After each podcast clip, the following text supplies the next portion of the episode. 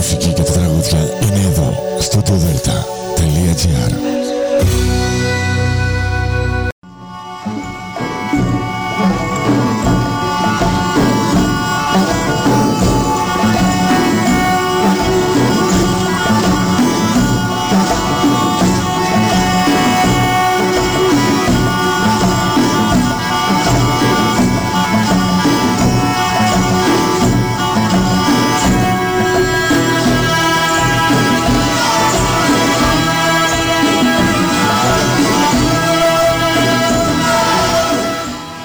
Καλή σας ημέρα κυρίες και κύριοι. Είναι η εκπομπή «Μύθοι και πολιτισμοί» με τη Γεωργία Αγγελή. Ζωντανά από το στούντιο Δέλτα, το ραδιόφωνο της καρδιάς μας.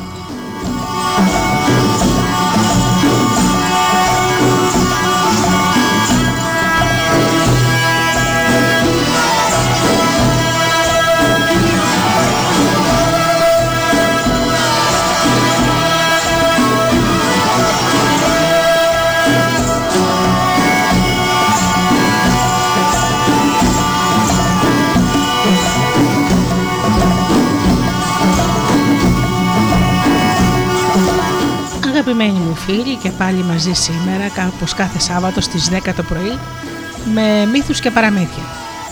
Σήμερα θα πούμε το μύθο του Περσέα.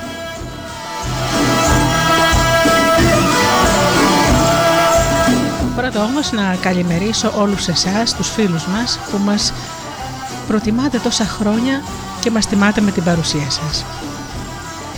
Καλημερίζω λοιπόν τους φίλους που πληκτρολογούν www.studiodelta.gr και βρίσκονται εδώ στη σελίδα του σταθμού.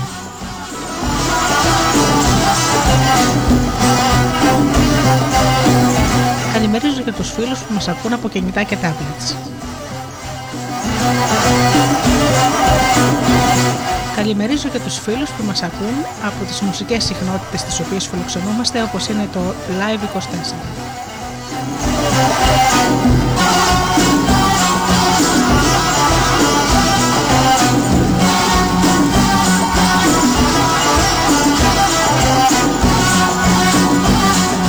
Φυσικά την καλημέρα μου και την αγάπη μου στους συνεργάτες μου, τον Τζίμι, την Αφροδίτη και την Ωρα.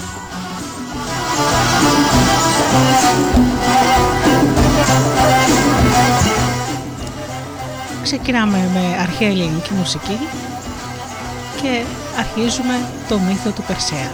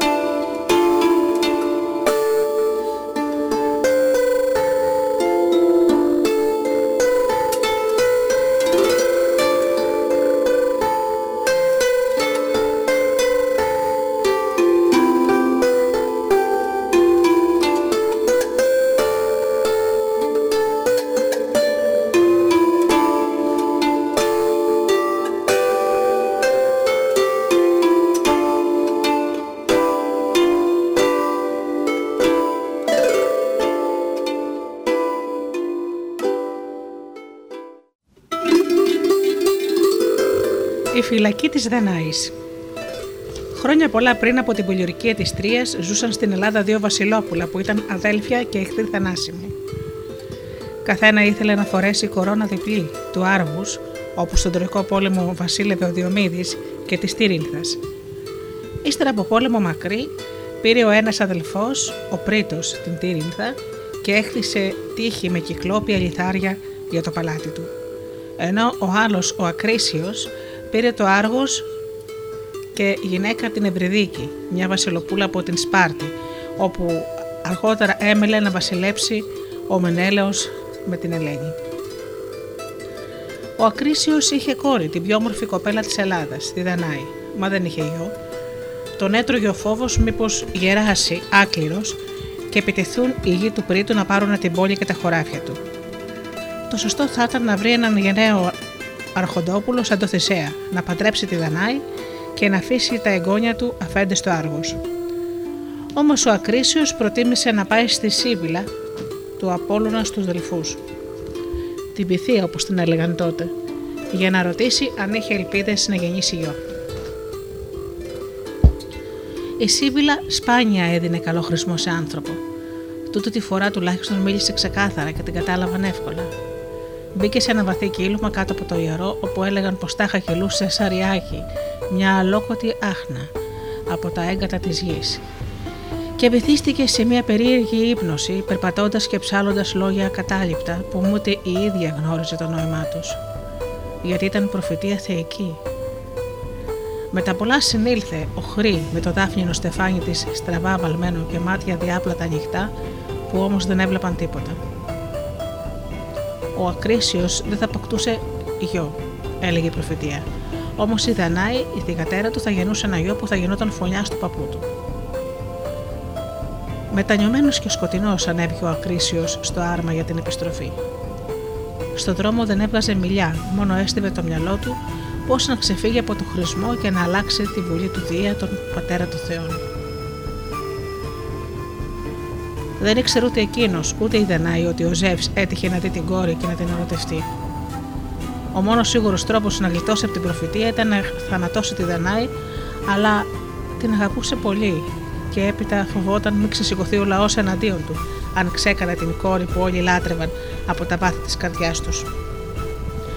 Είχε ένα ακόμη φόβο ο Ακρίσιος που θα τον εξηγήσουμε αργότερα στην ιστορία. Βρήκε λύση να φτιάξει ένα σπίτι χάλκινο στην αυλή του σπιτιού και να τυχώσει βαθιά στη γη, αφήνοντας μονάχα ένα φεγγίτι ανοιχτό προς τον ουρανό, καθώ ήταν συνήθιος σε όλα τα σπίτια την εποχή εκείνη για να φωτίζονται από ψηλά και συνάμα να φεύγει ο καπνός της φωτιάς. Ένα τέτοιο σπίτι έφτιαξε ο Ακρίσιος και φυλάκισε τη Δενάη μαζί με την παραμάνα της. Μήτε βουνά έβλεπαν, μήτε κάμπους, θάλασσα, δέντρα ή ανθρώπους, παρά μονάχα τον ήλιο κατά μεσήμερα και τα πουλιά να σκίζουν λεύτερα τον ουρανό. Εκεί μέσα μαράζουν απελπισμένοι οι Δανάοι, μη γνωρίζοντας γιατί την είχε φυλακίσει έτσι ο πατέρας της. Ο ίδιος την επισκεπτόταν συχνά, φερόταν ευγενικά και έμοιαζε να λυπάται για τη μοίρα της, μα δεν τον άκουγε ποτέ όταν τον νικέτευε να την πουλήσει σκλάβα σε χώρα μακρινή, τουλάχιστον να βλέπει γύρω τον κόσμο που ζούσαν οι άνθρωποι. Ώσπου μια μέρα έγινε κάτι μυστηριώδης. Ο Πίνδαρος, ο αρχαίος ποιητής, που έζησε πολύ κατόπιν τον καιρό των Περσικών πολέμων, αφηγείται ότι ένας ζωντανός χρυσαφένιος χήμερος κύλησε από τον ουρανό και πλημμύρισε τον κοιτώνα της Δανάης. Ύστερα από λίγο καιρό η Δανάη γέννησε ένα μωρό, ένα αγόρι πιο όμορφο και δυνατό από όλα τα παιδιά. Η μητέρα του με την παραμάνα τον μεγαλώνανε κρυφά σε ένα εσωτερικό δωματιάκι του χάλκινου σπιτιού της. Όμως δύσκολα κρατιέται ένα τόσο ζωηρό παιδί να μην κάνει φασαρία πάνω στο παιχνίδι. Μια μέρα που ο Ακρίσιος καθόταν με τη Δανάη, το παιδί τριών ή τεσσάρων ετών ξέφυγε από την παραμάνα και βγήκε έξω τρέχοντας με γέλια και φωνές. Ο Ακρίσιος όρμησε έξω και είδε την παραμάνα που βούτυξε το παιδί και το κουκούλωσε κάτω από την αισθήτα της. Ο Βασιλιάς άρπαξε το αγοράκι που είχε στυλώσει σταθερά τα πόδια, τίνασε το κεφάλι ψηλά και κοιτούσε αυστηρά τον παππού του με τα μεγάλα γαλανά μάτια του. Μάντεψε ο Ακρίσιος πως αυτό το παιδί θα γινόταν επικίνδυνος αντίπαλος όταν τελείωνε, όταν μεγάλωνε. Μανιασμένος πρόσταξε τους φρουρούς να βγάλουν έξω την παραμάνα και να τη στραγγαλίσουν με ένα βρόγχο, ενώ η Δανάη γονάτιζε κλαίγοντας τα πόδια του. Μόλις έμεναν μόνοι, ρώτησε τη Δανάη: Ποιος είναι ο πατέρας αυτού του παιδιού; Όμως εκείνη με το αγοράκι στο χέρι του ξέφυγε, διάβηκε την ανοιχτή πόρτα, ανέβηκε τα σκαλιά και βγήκε έξω. Έτρεξε στο βωμό του Δία που ήταν χτισμένο στην αυλή και τον αγκάλιασε, γυρεύοντας προστασία. Επικαλούμε τον Εφηλεγέρτη Δία, βασιλιά των Θεών, γιατί αυτός και κανείς άλλος είναι ο πατέρας του παιδιού μου, του ισόθεου Περσέα. Μάταια κράβαζε η Δανάη. Ο ουρανός έμεινε γαλανός και ολοφότινο δίχως σύννεφα. Ούτε αστραπή ήρθε, ούτε βροντί από ψηλά.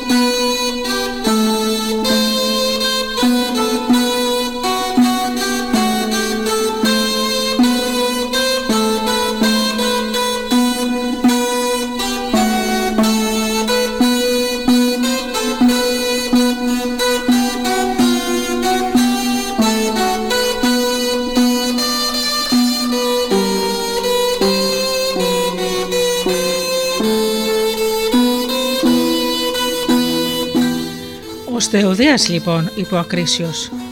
Τότε ας σας προστατέψει εκείνος. Με έναν εύματο οι άντρες έστεραν τη Δανάη από το βωμό και την έριξαν πάλι στο χάλκινο ντρούμι. Στο μεταξύ παρήγγειλαν να του φτιάξουν ένα μεγάλο και γερό μπαούλο. Εκεί μέσα κλείδωσε ο άσπλαχνο πατέρας της Δανάη και το γιο της και τους φόρτισε σε ένα πλοίο, με διαταγή να ξανανυχτούν οι ναύτες με σοπέλγα και να το ρίξουν στη θάλασσα. Δεν τόλμησαν να τον παρακούσουν, μόνο έβαλαν μέσα τροφές, ένα φλασκί κρασί, δύο φλάσκες νερό και το κατέβασαν στη θάλασσα που ήταν εντελώς ήρεμη και ακίνητη. Έλπιζαν να περάσει κάποιο καράβι, έμπορε από τη φινίκη που θα περιμέζευαν σίγουρα τη Δανάη και το, και το παιδί, έστω και για να τους πουλήσουν σκλάβους. Ο Ακρίσιος φυσικά μάντευε πως μπορούσε ακόμη να πεθάνει από το χέρι του εγγονού του αν σωζόταν μικρός. Όμως οι Έλληνες πιστεύουν ότι όποιος σκοτώνει συγγενή του τρελαίνεται, γιατί τον κατατρέχουν οι φτερωτές ερηνίε, οι φρικτές ευμενίδε με τις ανελαίτε άρπαγες.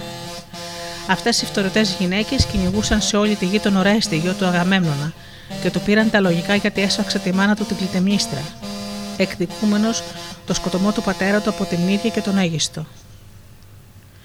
Από το φόβο των τρομερών ευμενίδων, ο Ακρίσιος δεν τόλμησε να θανατώσει τη θηγατέρα και τον αγγονό του. Τον Περσέα μόνο τους άφησε να πνιγούν.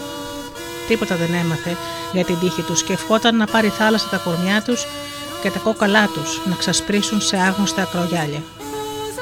Σύντομα έμελε να μάθει τι απόγειραν, μα του λοιπού ζούσε με το φόβο του Περσέα, μην έρθει και τον μακελέψει κατά πως έλεγε ο χρησμός της μάντησας.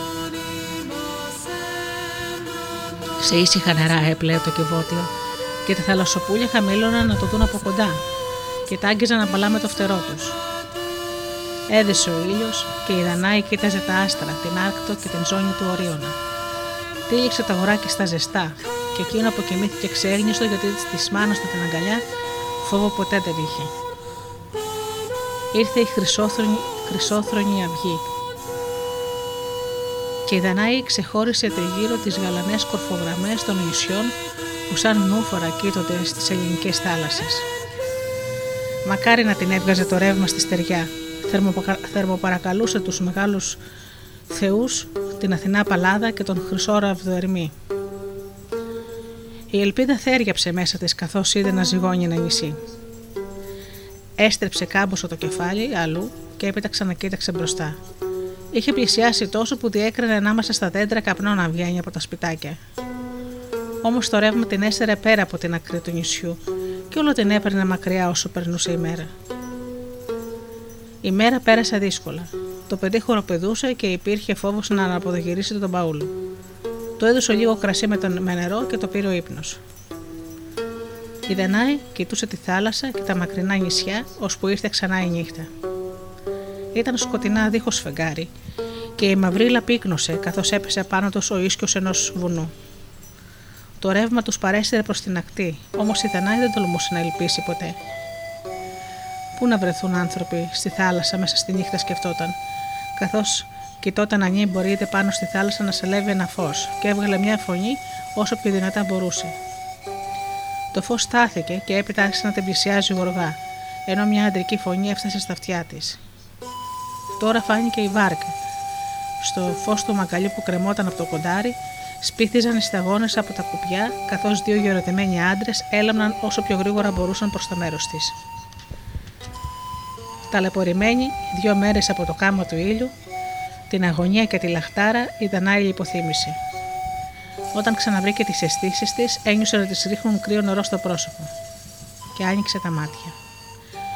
Ο ηλιοκαμένος γενιοφόρος την κοιτούσε καλοσυνάτα κάτω από το φως του μαγκαλιού που ανάβουν τη νύχτα οι ψαράδες για να μαυλίσουν τα ψάρια και να τα πιάνουν με το ακόντιο. Η βάρκα που είχε περιμαζέψει τη Δανάη με το παιδί ήταν γεμάτη ψάρια και ο άνθρωπος που έσκυβε από πάνω της κρατούσε ακόμη στο χέρι το καμάκι. Τέλος η Δανάη συνειδητοποίησε ότι εκείνη και ο γιος της είχαν σωθεί και απόμενε εκεί ανήμπορη να βγάλει μιλιά, μέχρι που οι κοπηλάτες έδεσαν τη βάρκα σε μια πέτρινη προβλήτα. Ο άνθρωπος με το καμάκι τη σήκωσε ανάλαφρα και την απόθεσε μαλακά όρθια στην τεστεριά και ο τιμονιέρη του έδωσε το παιδί που είχε ξυπνήσει και έκλαιγε γιατί πεινούσε. Μη φοβάσαι, κυρά μου, μίλησε ο άνθρωπος με το ακότιο. Σήμερα έπεισα τα πιο ωραία ψάρια που κολύψαν ποτέ στη θάλασσα. Λέγομαι δείκτης. Ο αδερφός μου ο πολυδέκτης είναι βασιλιάς του το νησί. Πάμε στο σπίτι μου. Η γυναίκα μου περιμένει. Θα είσαι καλόδεχτη με το παιδί. Πιότερο ακόμη τώρα που το πήραν οι θεοί το δικό μου μοναχογιό. Δεν τη ρώτησε τίποτα. Θεωρούνταν αγένεια να κάνεις ερωτήσεις στους ξένους και τους φιλοξενούμενους. Άναψε δύο δαυλού από φωτιά και πρόσταξε δύο ανθρώπους να βαδίσουν μπροστά για να δείχνουν τον δρόμο, ενώ ο ίδιος στήριζε τη Δενάη που κουβαλούσε το παιδί στον ώμο.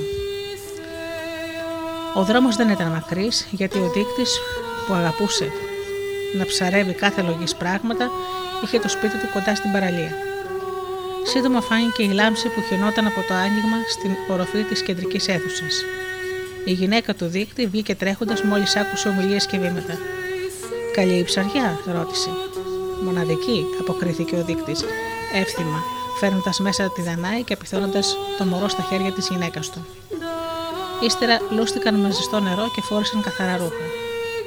Έφαγαν και αμέσως μετά η Δανάη με τον Περσέα έγεραν να κοιμηθούν σε μαλακά ανάκλητρα με ολοκόκκινες μάλινες φλοκάτες. Ο δείκτης και η γυναίκα του ποτέ δεν ρώτησαν τη Δανάη πώς βρέθηκε νυχτιάτικα στη θάλασσα.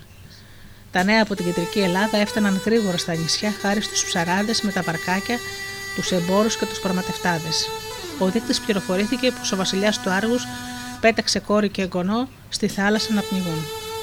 Το ίδιο και οι κάτοικοι του νησιού που λιγόταν Σέριφος έμαθαν και έφρυξαν για την απονιά του Ακρίσιου και πολλοί πίστηκαν πως ο Περσέας ήταν γιος του Δία.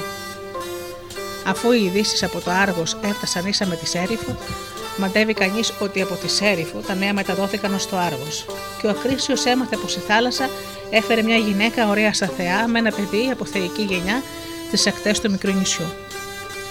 Το ξέρω ο Ακρίσιος και ο φόβος του του σφίγγε την καρδιά όλο ένα και χειρότερα, καθώς περνούσαν τα χρόνια και ο Περσέα κόντευε να γίνει άντρας. Μάτια έψαχνε να βρει κάποιο σίγουρο τρόπο να ξεκάνει τον εγγονό του. Όταν ο Περσέα έκλεισε τα 15, ο Ακρίσιος δεν τολμούσε να ξεμετήσει από το παλάτι παρά μόνο περιστοιχισμένος από ολοφόρου φρουρού. Ο φόβος τον έτρωγε τόσο που είχε μετανιώσει την ώρα που γεννήθηκε.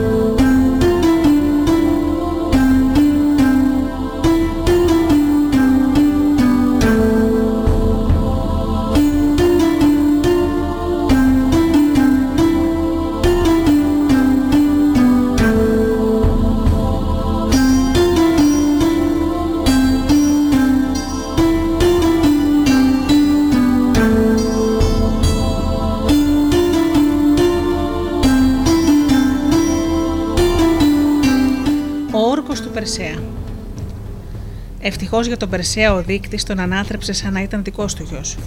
Δεν το επέτρεπε να φέρεται βάναυσα και προκλητικά, όπως κάνουν συνήθως οι χειροδύναμοι έφηβοι. Γυμναζόταν σε όλα τα αγωνίσματα των νέων. Τρέξιμο, άλματα, κυνήγι, κοπηλασία και στιοπλοεία. Μάθαινε ακόμη πώς να χρησιμοποιεί το ακόντιο, το σπαθί, την ασπίδα, το τόξο. Στη Σέριφο δεν υπήρχαν βιβλία. Κανείς δεν ήξερε ανάγνωση γραφή. Όμως ο Περσέας άκουγε ιστορίες για τα παλιά τα χρόνια που οι πολεμιστές σκότωναν τέρατα σε θάλασσες και στεριές. Τα περισσότερα τα είχαν ξεπαστρέψει προς μεγάλη λύπη του Περσέα, που ποθούσε να δοκιμάσει την αντριοσύνη του όταν θα ενηλικιωνόταν. Ωστόσο, τα πιο απέσια από όλα τα τέρατα, οι γοργόνες, μισητές από τους θεούς και ανθρώπους, ζούσαν ακόμη σε ένα νησί στην είσοδο του κάτω κόσμου, μόνο που κανείς δεν ήξερε τον δρόμο για να φτάσει ως εκεί. Οι δύο από αυτές ήταν αδελφές, η Στενό και η Βριάλη. Συχαμερέ στην όψη, με μαλλιά, φτερούγια και νύχια από μπρούτζο. Τα δόντια τους, σαν άσπροι χαβιόδοντε κάπρου, τις έκαναν να μοιάζουν γουρούνια, άσχημα και διαστικά, που τρέφονται με άταφα κουφάρια ανθρώπων. Αλλά η τρίτη γοργόνα ήταν πανέμορφη, εξών από τα ζωντανά φίδια που κουλουριαζόταν στα μαλλιά της. Μονάχα αυτή από τις τρεις ήταν θνητή και μπορούσε να πεθάνει, μα ποιος θα μπορούσε να την εξολοθρεύσει; Όποιος αντίκριζε το θανατερό της βλέμμα γινόταν στήλη πέτρινη. Αυτή την ιστορία άκουγε ο Πρεσέα μικρός. Υπήρχε μάλιστα μια παροιμία για κάτι που ήταν αφάνταστα δύσκολο, ήταν σαν να πήγαινες να ξεκάνεις τη γοργόνα. Από παιδί λοιπόν ο Περσέα γύρευε τρόπο να σκοτώσει τη γοργόνα και να δοξαστεί όπως ο Ρωμαλαίος Ηρακλής ή ο γενναίος Υπέα Βελερεφόντης που έσπαξε τη χήμερα. Ο Περσέας είχε αδιάκοπα στο νου τέτοιους φοβισμένους ήρωες και ιδιαίτερα αγαπούσε την παρακάτω ιστορία του Βερελεφόντη. Στην πολιτεία της Εφήρας, που τώρα ονομάζεται Κόρινθος, βασίλευε ο Γλάφκος που είχε ένα γιο, τον Βελερεφόντη. Το παιδί μεγάλωνε μακριά από την πατρίδα του στο Άργος γιατί το είχε υιοθετήσει ο βασιλιάς Πρίτος, θείος του Περσέα που το υπεραγαπούσε.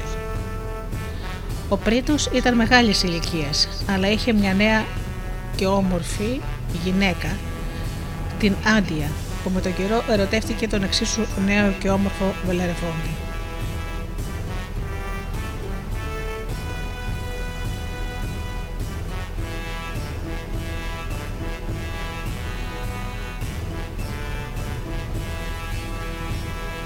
Έπεσε λοιπόν σε μεγάλο μαράζι, γιατί εκείνος δεν αντεπέδεται τον ερωτά της προς τη θετή του μητέρα. Τέλος η Άντια, ξεπερνώντας κάθε ντροπή, ομολόγησε στο Βελερεφόντι πως τον αγαπούσε και πως συχαινόταν τον άντρα της. Του ζήτησε να τρέξουν μαζί στην ακρογελιά όπου τους περίμενε ένα πλοίο να φύγουν για κάποιο μακρινό νησί και να ζήσουν ευτυχισμένοι μαζί. Ο Βελερεφόντης δεν ήξερε τι να αποκριθεί. Δεν μπορούσε να κάνει τέτοιο κακό στο θετό του πατέρα Έμενε άλαλος και κοκκίνησε από ντροπή, ενώ η άντια χλώμιασε από το θυμό της. Θρασίμη, φώναξε. Έφυγε σου και δεν θα ζήσεις να καφιέσαι για τον ερωτά μου και την αρετή σου. Τον άφησε και έταξε γραμμή να πέσει στα πόδια του Βασιλιά. Ποια τιμωρία, Βασιλιά, μου αξίζει σε αυτόν που με ερωτόλογα πρόσβαλε την Βασίλισσα του Άργους; Μα τον τρισμέγιστο Δία, φώναξε ο Πρίτο, θα πεθάνει και ασύνδετο και το παιδί μου ακόμα. Σωστά τον ονομάτισε, γιατί είναι ο γιος σου, ξέσπασε η άντια και ανέβηκε στην κάμαρά της. Κλείδωσε την πόρτα και ρίχτηκε στα στροσίδια να θρυνεί τρελή απομανία που της ξερίζωναν την καρδιά. Ο Πρίτος έταξε έξω πίσω, μα δεν μπορούσε να ανοίξει τη μανταλωμένη πόρτα. Απόμενα να ακούει τα αναφιλητά και να συλλογέται πώς να εκδικηθεί το βελερεφόντι. Δεν ήθελε να τον σκοτώσει φανερά, γιατί ο βασιλιάς της Εφήρας θα του έκανε πόλεμο. Ούτε στο δικαστήριο ήταν βολετό να τον φέρει, γιατί άλλος μάρτυρας από την Άντια δεν, υπήρχε, δεν υπήρχε και ήταν ατιμωτικό να συζητούν οι υπήκοοι για τη Βασίλισσα. Εκείνα τα χρόνια, στο λίδι της γυναίκας λογιζόταν να μην ξεπέφτει το όνομά της στα στόματα των ανδρών. Γι' αυτό ο Πρίτης, γι' αυτό ο Πρίτος άφησε να περάσουν δύο μέρες, όλο ευγένειες με τον Βελερεφόντι. Έπειτα τον κάλεσε στην κάμαρά του ολομόναχο και άρχισε να του λέει πόσο καλό είναι τάχα να φεύγουν οι νέοι για να δουν τον κόσμο, να διασχίζουν θάλασσες, να επισκέπτονται ξένες πολιτείες και να κερδίζουν δόξα. Τα μάτια του Βελερεφόντι άστρεψαν με αυτά τα λόγια. Όχι μονάχα επειδή του άρεσαν τα ταξίδια, αλλά κυρίως γιατί ασφικτιούσε στο άργος, όπου τον καταδίωκε παντού το οργισμένο βλέμμα της Άντια. Τότε ο Πρίτο του αποκάλυψε πως πέρα από τη θάλασσα στην Ασία ζούσε ένας καλός φίλος του, ο πεθερός του, ο βασιλιάς της Λυκία. Πραγματικά, ο βασιλιάς της χώρας εκείνης τον καλοδέχτηκε και αφού πέρασαν οι πρώτες δέκα μέρες, τον ρώτησε αν έπαιρνε τίποτα από τον βασιλιά Πρίτο. Ο Βελερεφόντης του παρέδωσε μια πλάκα που εκείνος άνοιξε και διάβασε. Η γραφή έλεγε πως ο Βελερεφόντης έπρεπε να πεθάνει. Εκείνο τον καιρό τυραννούσε τη ηλικία ένα τέρας, που δεν ήταν από θνητή γενιά. Στην όψη έμοιαζε με λιοντάρι, είχε κορμί κατσικίσιο, ουράστριφο γεριστή σαν ερπετού και από τα ρουθούνια του έβγαιναν φλόγες. Για να ξεφορτωθεί το βελερεφόντι, ο βασιλιάς της ηλικίας δεν είχε παρά να του αφηγηθεί τα καθέκαστα. Και ο νέος ευθύς έδωσε όρκο να το βρει και να το εξολοθρεύσει. Τότε τον πήγαν στη σπηλιά όπου φόλιαζε το θηρίο και εκείνος παραμόναβε ολονυχτής ως το ξημέρωμα. Ήταν πονηρός όσο και γενναίος. Οι συνοδοί του ρώταγαν γιατί δεν έπαιρνε όπλα έξω από το σπαθί και δύο βαριά ακόντια καμωμένο όχι από μπρούτζο αλλά από μαλακό μολύβι. Ο Βελερφόντης αποκρίθηκε πως είχε το δικό του τρόπο να πολεμάει. Πρόσταξε να γυρίσουν όλοι πίσω. Μόνο ο Ινίοχο έμεινε κοντά στο άρμα με τα άλογα, καλά κρυμμένος σε ένα κύλωμα. Πεσμένος μπρούμετα πάνω σε ένα βράχο κοντά στην είσοδο του σπηλαίου, καρτερούσε ο Βελεροφόντη. Τη στιγμή που ο ήλιος ανατέλλοντας άνοιξε μια κόκκινη ακτίνα στο στόμιο της σπηλιάς, ξάμωσε να βγει η χήμερα και απλώνοντας τα μπροστινά ποδάρια στο βράχο, κοίταξε κατά την κοιλάδα. Όμως όπως άνοιγε το στόμα της, ξανασένοντας φλόγες, ο Βελεροφόντη έμπηξε την του, τα μολυβένια του κοντάρια βαθιά στο λαρίγκι της και τραβήχτηκε στο κλάι. Η χήμερα όρμησε μπρος, μαστιγώνοντας τα βράχια με τη φιδίσια της ουρά, μα ο Βελεροφόντης κρυβόταν πάντα πίσω από ένα πελώριο βράχο. Η χήμερα έπαψε να τον κυνηγάει και λύστηκε κατά γη με ουρλιαχτά πόνο γιατί το μολύβι έλειωνε στη φωτιά που έκαιγε μέσα της, ώσπου τη ζεμάτισε τα σωθικά και ξεψύχησε. Ο Βελερεφόντη της έκοψε το κεφάλι και κάμποσα ποδάρια και κάμποσα πόδια κοντά στην ουρά, τα φόρτωσε στο άρμα και πήρε τον τρόμο του γυρισμού γιατί ο λαός τον ακολουθούσε με δοξαστικά τραγούδια. Ο Βασιλιάς του έβαλε να κάνει τρεις ακόμα φοβερούς άθλους, αλλά εκείνος βγήκε νικητής από όλες τις περιπέτειες, ώσπου στο τέλος ο Βασιλιάς τον πάντρεψε με τη θηγατέρα του, παραχωρώντας του το μισό βασίλειο. Αυτή είναι η εκδοχή της ιστορίας του Βελερεφόντι, γιατί υπήρχαν διάφοροι τρόποι που λεγόταν κάθε ιστορία. Ακούγοντάς την ο Περσέα, αποφάσισε να κάνει και αυτός μεγάλα κατορθώματα όπως ο ήρωάς του. Αλλά ο Περσέα ήταν ακόμη παιδί και δεν ήξερε πώς να πάει στο νησί της Γοργόνας, με τι υπήρχε άνθρωπος για να του δείξει το δρόμο.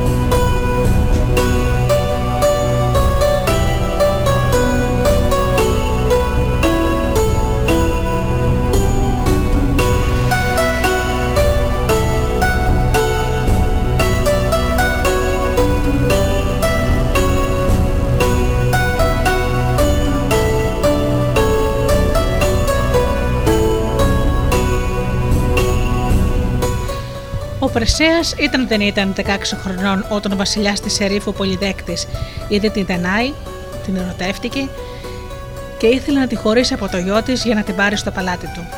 Ήταν άνθρωπος σκληρός και αδίστακτος. Έλα όμως που τον Περσέα τον αγαπούσε ο λαός και ο Πολυδέκτης δεν τολμούσε να τον σκοτώσει φανερά. Του παράστανε λοιπόν το φίλο και έψαχνε να εκμεταλλευτεί κάποια περίσταση. Όταν κατάλαβε πως το παλικαράκι ήταν γενναίο και περήφανο, αλλά και απερίσκεπτο και φιλόδοξο, μόνο που ο δείκτης το είχε διδάξει να ελέγχει τις παρορμήσεις του, ο Βασιλιάς κατέστρωσε ένα σχέδιο στο μυαλό του. Στα γενέθλιά του έκανε μεγάλη γιορτή και προσκάλεσε όλους τους άρχοντες και τους πλούσιους του νησιού. Κάλεσε και τον Περσέα. Κατά το έθιμο όλοι οι καλεσμένοι έφερναν τα ακριβότερα δώρα. Γελάδια, σκλάβες, χρυσά κύπελα, ράβδους χρυσού, μεγάλους μπρούτζινους κρατήρες και άλλα εξαίσια πράγματα. Ενώ ο βασιλιάς τους υποδεχόταν στην είσοδο της μεγάλης αίθουσας και τους χαιρετούσε ευγενικά. Τελευταίος ήρθε ο Περσέας. Δεν έφερε δώρο γιατί δεν είχε τίποτα δικό του. Καλεσμένος σε γενέθλια δίχως δώρο, σχολίαζαν περιπεκτικά οι άλλοι. Ε, ο γιος του κανένα, πού να βρει, πού να βρει δώρο ταιριαστό για βασιλιά. Τεμπέλικο κορμί, μαμόθρευτο. Έπρεπε από καιρό να μπει στη δούλεψη κάποιου καπετάνιου σε εμπορικό. Τουλάχιστον ναύος και γελάδιο στον κάμπο, απόσωσε ένας άλλος. Ο Βασιλιάς παρακολούθησε με μοχθηρό χαμόγελο, ενώ το πρόσωπο του Περσέα κοκκίνιζε καθώς δεχόταν τη μια προσβολή μετά την άλλη. Τα γαλανά του μάτια ξεπετούσαν σπίθες, την ώρα που οι καλεσμένοι τον έδειχναν κορδευτικά με το δάχτυλο. Τελευταίος μίλησε ο Περσέας. Χωριάτες και δουλέποροι, ψαροκαπεταναίοι, θα φέρω εγώ στον κύριο σας δώρο που ελόγου σας κανείς δεν τολμάει να γυρέψει. Έχετε γεια. Ακόμα για μια φορά και θα δείτε. Πάνω σκοτώσω τη γοργόνα. Θα φέρω δώρο που κανείς βασιλιάς δεν το έχει. Την κεφαλή της μέδουσας. Μέσα σε γέλια και σφυρίγματα στράφηκε ο, ο Περσέας να φύγει από τη γιορτή με το χέρι να σφίγγει τη λαβή του σπαθιού του, ενώ ο βασιλιάς αναγάλιαζε από τα βάθη της καρδιάς του. Ο Περσέας δεν είχε μάτια να αντικρίσει τη μητέρα του ξανά, μόνο μίλησε με τον δείκτη και του είπε πως είχε πια μεγαλώσει και έπρεπε να πάει σε άλλες χώρες να βρει την τύχη του. Ανέθεσε στον δείκτη να φυλάει τη Δανάη από κακό και ο δείκτης υποσχέθηκε να την προστατεύει με κάθε τρόπο. Έπειτα έδωσε στον Περσέα τρία τάλαντα χρυσάφι και τον άβλωσε το πλοίο να τον περάσει στην υπηρετική Ελλάδα για να βρει την τύχη του.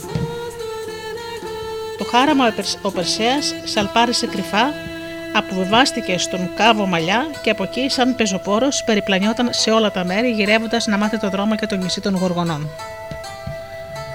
Φορούσε φτωχικά ρούχα. Τις νύχτες ξαπόστενε πλάι στις φωτιές των συντηρουργείων μαζί με άλλους στρατοκόπους και ζητιάνους. Άκουγε τις ιστορίες τους και όταν έβλεπε γέροντα, όλο ρωτούσε, μην τυχόν ήξερε το δρόμο και το νησί των Γοργόνων. Μα όλοι κουνούσαν το κεφάλι. Και απ' ελόγω μου κοντεύω να το μάθω, απολογήθηκε ένας γεράκος.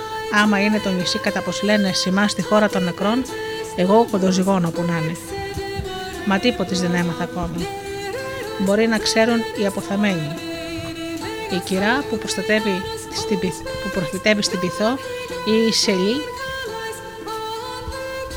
οι ιερείς ανοιχτόποδοι και χαμοκοιτάμενοι κάτω από την ιερή πελαγιδιά του Δία πέρα μακριά στο δάσος της Δοδόνης.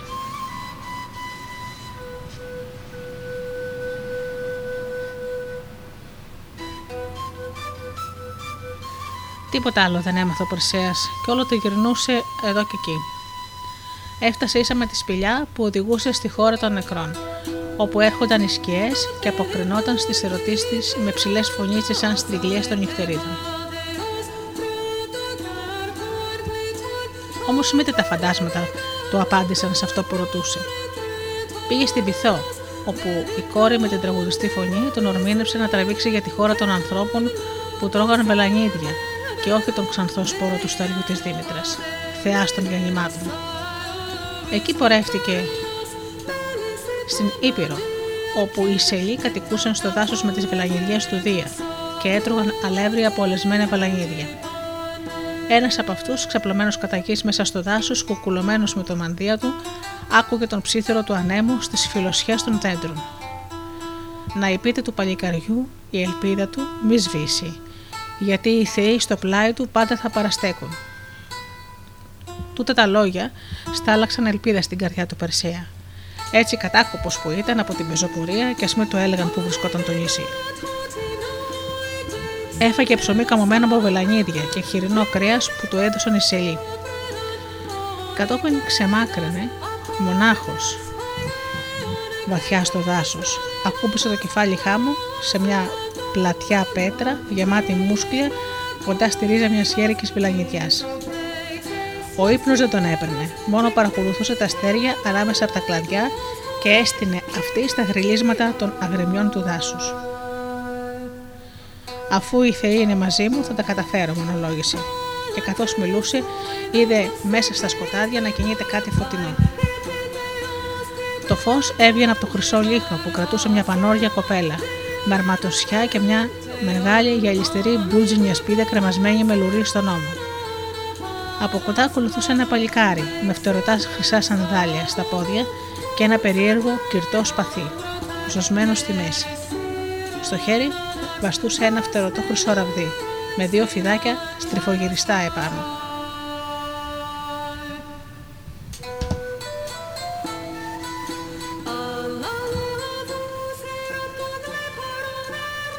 Ο Περσέας αναγνώρισε τη θεά Αθηνά και τον Ερμή, μαντατοφόρους όλων των καλών πραγμάτων.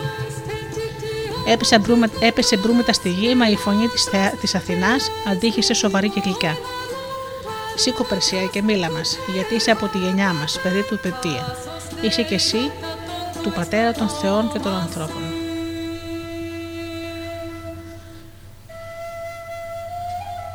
Ανασηκώθηκε ο Περσέας και τους κοίταξε στα μάτια.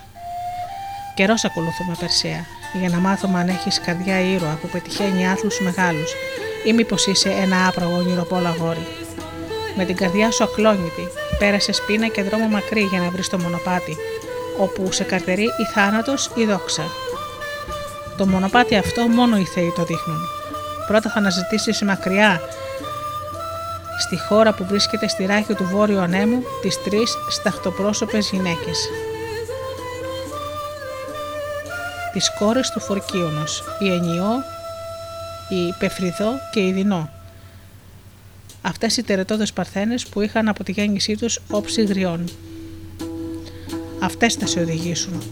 Πώς να βρεις τις τρεις νεράιδες της Δύσης που κατοικούν σε ένα νησί στη θάλασσα που δεν γνώρισε ποτέ ανθρώπινα καράβια, πέρα από τις στήλες που έστησε ο Ηρακλής σαν να έφτασε κατάκητος στις πηγές που σημαδεύουν στην άκρη του κόσμου και αποφάσισε να γυρίσει πίσω. Σε αυτές τις νύμφες πήγαινε εκεί όπου πόδι ανθρωπινό δεν έχει πατήσει και εκείνες θα σου πούνε πώς να βρεις το νησί. Όποιος αντικρίζει τις οργόνες μαρμαρώνει. Όμως εσύ ορκίστηκες να φέρεις το κεφάλι της πιο μικρής από τις τρεις που δεν γεννήθηκε η οργόνα, αλλά έγινε από την ίδια της την εκακία. Αν τη σκοτώσεις, μην κοιτάξεις ούτε το κομμένο κεφάλι. Μα τύλιξέ το σε αυτή την κατσικοπροβιά που έχω πάνω στην ασπίδα μου και σε κανέναν να με το δείξεις παρά μόνο στους εχθρούς σου.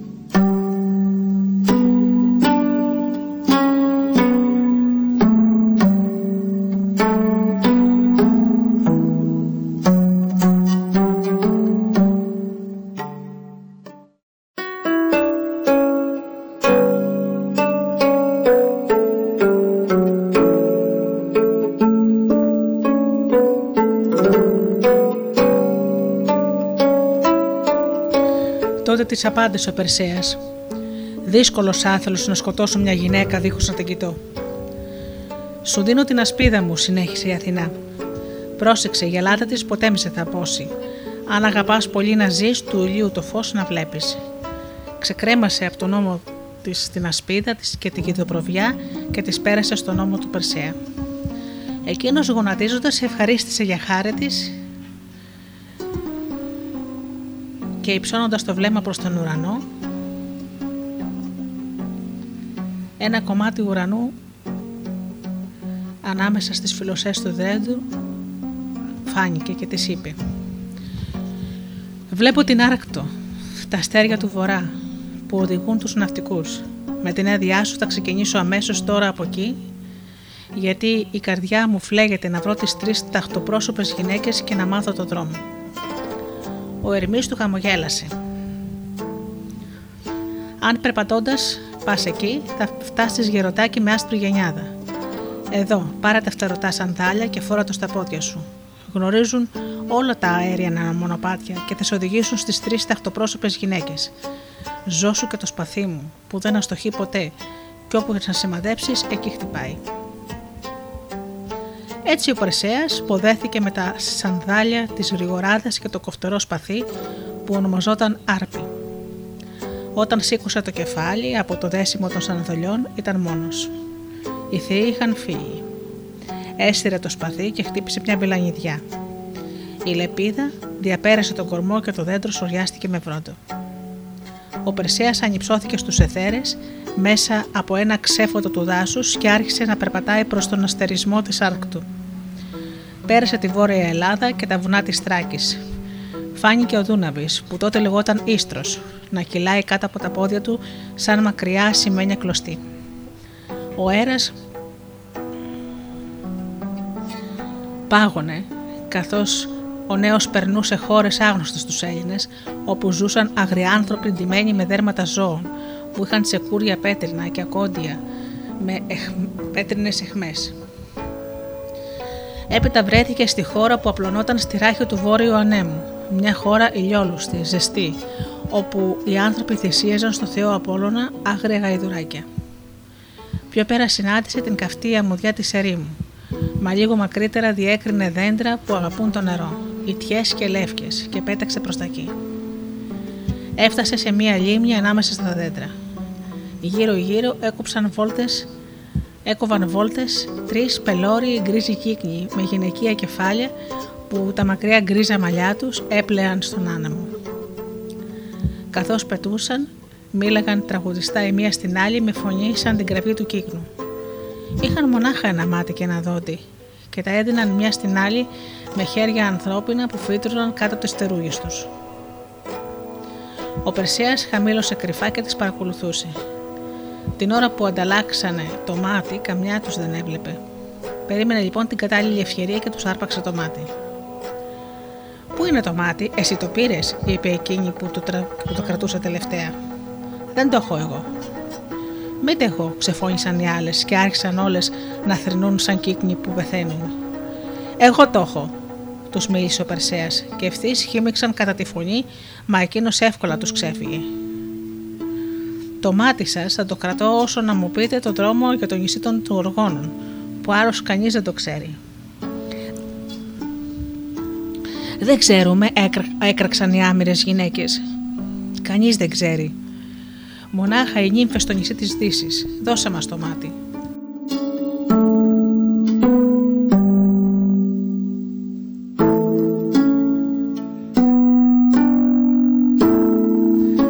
Τότε να μου πείτε το δρόμο για το νησί της Δύσης, επέμενε ο Περσέας.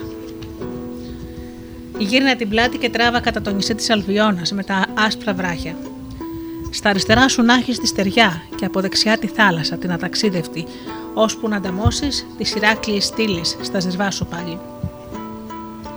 Από εκεί τραβά νότια και δυτικά και την κατάρα μου να έχεις. Δώσ' μου το μάτι. Ο Περσία το έδωσε και εκείνη που το πήρε χύμεξε ευθύ κατά πάνω του. Μα αυτός γελώντας χάθηκε στα ουράνια κατά εκεί που του είχαν μαρτυρήσει. Κάλυψε λεύγες αμέτρητες, στεριά και θάλασσα, ώσπου έστριψε δεξιά στις Ηράκλειες στήλες. και ξανύχτηκε νοτιοδυτικά μέσα στο γλυκό αεράκι πάνω από την ατελείωτη ερημιά του Ατλαντικού. Τέλος φάνηκε μακριά, κατά μεσής σε ένα νησί, ένα μεγαλόπροπο γαλάζιο βουνό με τις κορφές πασπαλισμένες με χιόνι. Σε εκείνο το νησί κατέβηκε. Η χώρα ήταν όμορφη, λουλουδιασμένη, όλο πεύκαστα πιο ψηλά και χαμηλότερα ένα ατελείωτο περιβόλι. Στο περιβόλι φύτρωνε ένα δέντρο με χρυσά μήλα και γύρω χόρευαν τρεις πανόριες κόρες, ντυμένες στα πράσινα, κόκκινα και λευκά. Αυτές θα είναι οι νύμφες του νησιού της Δύσης, συλλογίστηκε ο Περσέας. Κατέβηκε στο περιβόλι και τις πλησίασε. Μόλις τον είδαν, παράτησαν τους χορούς και πιασμένες χέρι-χέρι έτρεξαν προς το μέρος τους, προς το μέρος του με γέλια και φωνές. Ο Ερμής, ο φίλος μας, ο παιχνιδιάρης, ήρθε. Αμέσως τον αγκάλιασαν οι γελαστές και τον φιλούσαν. Τι κουβαλάς τόσο βαριά, σπίδα Ερμή, δεν έχει κακούς θεούς εδώ ή ανθρώπους να πολεμήσεις; Ο Περσία κατάλαβε πως το σπαθί και τα φτερά του Θεού που φορούσε τις είχαν ξεγελάσει, όμως το άρεσε το λάθος των γελαστών κοριτσιών. Δεν είμαι ορμή, ομολόγησε στο τέλος. Είμαι θνητός και ο Θεός μου δάνεισε το σπαθί και τα φτερά και η παλάδα Αθηνά την ασπίδα της. Με λένε Περσέα. Τα κορίτσια τραβήθηκαν πίσω κόκκινα από ντροπή. Η πιο μεγάλη αποκρίθηκε. Εμείς είμαστε οι θεγατέρες του Έσπερου, του βραδινού άστρου. Εμένα με λένε Έγλη. Αυτή είναι η αδελφή μου η Ερήθια και αυτή η Εσπερία. Φυλάμε τούτο το νησί που είναι το περιβόλι των Θεών και αυτοί συχνά μας επισκέπτονται. Τα ξαδέρφια μας, τον νεαρό Διόνυσο, Θεό ευθυμίας και κρασιού, τον χρυσόραβδο Ερμή, τον λαμπερό Απόλλωνα και την αδερφή του την Άρτεμη, την κυνηγήτρα, τα βλέπουμε συχνά. Όμως συνητό πρώτη φορά μας συντεχαίνει. Γιατί σε στέλνουν θεοί; Για να μου πείτε κόρε στο δρόμο για το νησί των Γοργόνων, να σκοτώσω τη φιδομαλούσα Μέδουσα, το φοδέλιγμα των θεών και των ανθρώπων. Αλίμονο, φώναξαν οι νύμφες. Το δρόμο δεν τον ξέρουμε, μα κι αν τον μάθεις έστω πώς θα μπορέσεις τέτοιο τέρας να ξεκάνεις. Ο Περσέας αναστέναξε. Είχε περάσει τόσο δρόμο, τόσο βάσανα για να βρει τις νύμφες στο νησί της Δύσης και τώρα μήτε αυτές ήξεραν να του πούν το δρόμο που ζητούσε. Κουράγιο τον παρεγόρησε κοπέλα και αν δεν τον ξέρουμε εμείς, υπάρχει αυτός που ξέρει. Άταλαντα τον λένε, το γίγαντα του βουνού. Κατ' εκεί, ψηλά στα χιόνια, στην κορυφή του βουνού. Βαστάει το στερέωμα και κρατάει τον ουρανό να μην σμίγει με τη γη. Βλέπει τον, βλέπει τον κόσμο όλο και την πλατιά δυτική θάλασσα. Αυτός θα ξέρει να απαντήσει στο ερώτημά σου.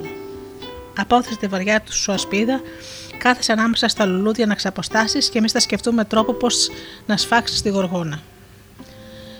Με τα χαράς έλυσε ο Περσέας τη βαριά ασπίδα και έγινε να ξεκουραστεί ανάμεσα σε άσπρες και βιολέτες, ανε, βιολετιές ανεμόνες. Η Έγλη κάθισε κοντά του. Η μικρή ερήθια κρατούσε όρθια την ασπίδα, ενώ η ωραία Εσπερία θαύμαζε γελώντας τον εαυτό της που καθρεφτιζόταν στην γελιστερή επιφάνεια.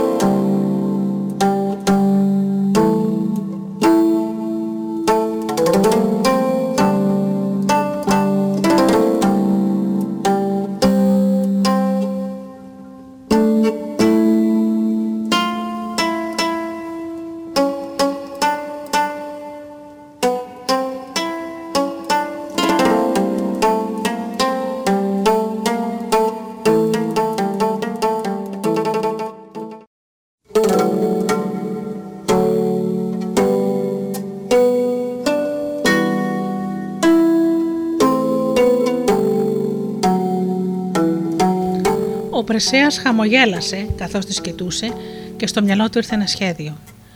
Σε όλες του τις περιπλανήσεις αναρωτιόταν πώς θα μπορούσε να κόψει το κεφάλι της Γοργόνας δίχως να αντικρίσει το πρόσωπό της που έκανε πέτρα τους ανθρώπους. Τώρα το πρόβλημα είχε λυθεί. Θα κρατούσε την ασπίδα πάνω από τη Γοργόνα σαν καθρέφτη και θα έβλεπε το είδωλό της, όπως έβλεπε τώρα να καθρεφτίζεται το πρόσωπο της η Εσπερία. Στράφηκε στην έγκλη που καθόταν πλάι του σιωπηλή. Ωραία κόρη, λύθηκε το πρόβλημα που με βασάνιζε καιρό. Πώ θα χτυπήσω την γοργόνα χωρίς να δω το πρόσωπό της, που όποιος το δει μαραμαρώνει. Θα σταθώ στον αέρα πάνω θέτης και θα τη βλέπω καθρεφτισμένη στην ασπίδα για να ξέρω πού να χτυπήσω.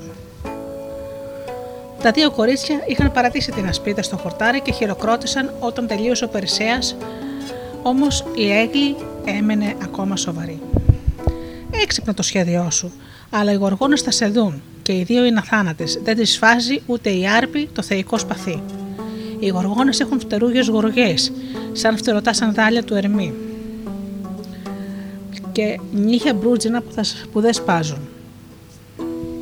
Η Εσπερία χτύπησε τα χέρια.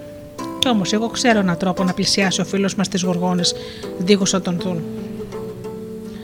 Στράφηκε προς τον Περσέα. Θα πρέπει να ξέρεις πως εμείς είμαστε οι τρεις Είμαστε η συνοδεία της βασίλισσας των Ραϊδών, της Περσεφόνης, κόρης της Δήμητρας Αθηνάς της Γεωργίας. Μαζί κόβαμε λουλούδια στις πλαγιές της Ένας. Ένα ανοιξιάτικο πρωινό, όταν άνθησε ένα λουλούδι άγνωστο ως τότε ο λευκός Νάρκησος. Μόλις τον έκοψε η Περσεφόνη, η γη σκίστηκε δίπλα της και από μέσα βγήκε το άρμα του Άδη με τα άλογά του, βασιλιά των νεκρών που την άρπαξε και την κατέβασε μαζί του στα παλάτια του κάτω κόσμου. Εμείς τρινούσαμε πικρά, μα ο Δία όρισε να επιστρέψει η Περσεφόνη στη γη με την πρώτη άσπρη καμπανούλα και να μένει με τη μητέρα της ώσπου να μαραθεί το τελευταίο τριαντάφυλλο. Εμένα η Περσεφόνη με αγαπάει πολύ και με κατέβασε να γνωρίσω τον άντρα της που είναι μαζί μου ευγενικός για χάρη της γυναίκας του και τίποτα δεν μου αρνιέται. Αυτός έχει στην κατοχή του ακριβώς ό,τι χρειάζεσαι. Θα πάω λοιπόν γιατί συχνά επισκέπτομαι τη φιλενάδα μου, τότε που εσείς έχετε στον κόσμο σας χειμώνα. Στο δικό μας νησί είναι πάντα καλοκαίρι. Σε αυτόν θα προστρέξω και όταν γυρίσω θα μπορείς να γίνεις αόρατος για να μην σε βλέπει ούτε ο Θεός, ούτε άνθρωπος, ούτε τέρα. Στο μεταξύ, οι αδερφές μου θα σε φιλοξενήσουν και αύριο θα σε πάνε στην κορφή του βουνού να μιλήσεις με τον γίγαντα. Σωστά μίλησες, συγκατάνασε η ψηλή και σοβαρή έγλη και οδήγησε τον Περσέα στο σπίτι της να φάει και να πιει και τη νύχτα τον κοίμησαν σε μία κάμαρη στην αυλή. Νωρίς το επόμενο πρωί ο, ο Περσέας, η Έγλη και η Ερήθια πέταξαν ως την κορυφή του βουνού. Η Εσπερία είχε φύγει νύχτα για να επισκεφτεί την Περσεφόνη. Ο Περσέας έπιασε τις νύμφες από το χέρι και τις ανέβασε ανάλαφρα στους ουρανούς μαζί του, δίχως να κουραστεί κανείς. Τόση δύναμη είχαν τα φτερωτά σανδάλια του Ερμή βρήκαν τον αγαθό γίγαντα Άτλαντα γονατισμένο σε ένα μαύρο βράχο, πάνω από τα χιόνια να παστά τον ουράνιο θόλο με τα δυο του χέρια. Η έγκλη του εξήγησε. Εκείνος, έπειτα εκείνος, έγνεψε να φύγουν οι κοπέλες και είπε στον Περσέα. Πέρα μακριά κατά τη δύση, βλέπεις ένα νησί με ένα βουνό που η κορυφή του είναι πλακουτσουτής σε τραπέζι. Εκεί κατοικούν οι γουργόνε. Ο Περσέας τον ευχαρίστησε από καρδιάς. Όμως ο Άτλας στέραξε και είπε: Με βλέπεις τη ζωή περνώ από τον καιρό που οι θεοί Τιτάνες νίκησαν. Για τιμωρία με έπελε να κρατάω τον ουρανό χώρια από τη γη. Ωστόσο που προφήτεψε πως ύστερα από αιώνες θα λυτρωθώ από το βάσανο γιατί θα γίνω πέτρα. Και αυτή η μέρα πλησίασε. Εσύ θα να μου δείξεις την κεφαλή της μέδουσα όταν θα τη σκοτώσεις, και το κορμί μου πέτρινο θα γίνει. Ενώ η ψυχή μου θα πάει με τους αθάνατους θεούς να κατοικήσει. Ο Πρεσία τον λυπήθηκε. Υποκλήθηκε στο θέλημα του Δία και την παράκληση του γίγαντα και έδωσε το λόγο του. Ύστερα πέταξε προς το μέρος της Έγλη και την κατέβασε μαζί με την Ερήθεια στο περιβόλι με τα χρυσά μήλα. Μόλις πάτησαν το πόδι στο απαλό γρασίδι, όπου ο άνεμος φυσούσε πέρα δόθε στις λευκές, κόκκινες και βιολετές καμπανούλες των ανεμόνων, άκουσαν κοντά τους ένα γέλιο. Το γέλιο της Εσπερίας. Αλλά η ίδια δεν φαινόταν πουθενά. Εσπερία που είσαι, που τρύπωσες, φώναξε η Έγλη απορριμμένη, γιατί στο γρασίδι δεν υπήρχε θάμνο ή δέντρο να κρυφτεί η κοπέλα. Βρες με αν μπορείς, ακούστηκε η φωνή της Εσπερίας δίπλα της. Κάποια ώρα τα χέρια τους πετούσαν λουλούδια. Το μέρος είναι σίγουρα μαγεμένος, σκέφτηκε ο Περσία. Η φωνή της Εσπερίας ξανακούστηκε. Ελάτε, ελάτε, ακολουθάτε με. Θα τρέχω μπροστά σας ώσπου να φτάσουμε στο σπίτι. Εκεί θα σας φανερώσω το μυστικό μου. Ήταν τα λουλούδια να λυγίσουν και το γρασίδι να υποχωρεί σαν άτρεχε πάνω του κορίτσι με άλλα φραβήματα. Ακολούθησαν ως το σπιτάκι που ανοιγόταν στο πατημένο χορτάρι. Στην πόρτα τους περίμενε η Εσπερία. Είδατε, ήμουν αόρατη, τους είπε. Το ίδιο θα είναι και ο Περσία στις Γοργόνες. Ορίστε, στο τραπέζι ακούμπηζα την περικεφαλαία του Άδη που οι θνητοί τη λένε κοινή. Όσο τη φορούσα, ήμουν άφαντη. Μήτι αθάνατος Θεός δεν μπορεί να δει αυτόν που τη φοράει. Πήρε στα χέρια τη σκληρή σκουρόχρωμη κοινή, τη φόρεσε στο κεφάλι της και χάθηκε από τα μάτια τους. Την έβγαλε ξανά και τη φόρεσε στο κεφάλι του Περσέα. Δεν φαίνεσαι πια Περσέα, φώναξαν όλα τα κορίτσια μαζί. Κοίτα στο καθρέφτη τη ασπίδα σου, τι βλέπεις. Ο Περσέας στράφηκε στην ασπίδα που την είχε κρεμάσει στον τοίχο με ένα χρυσό καρφί.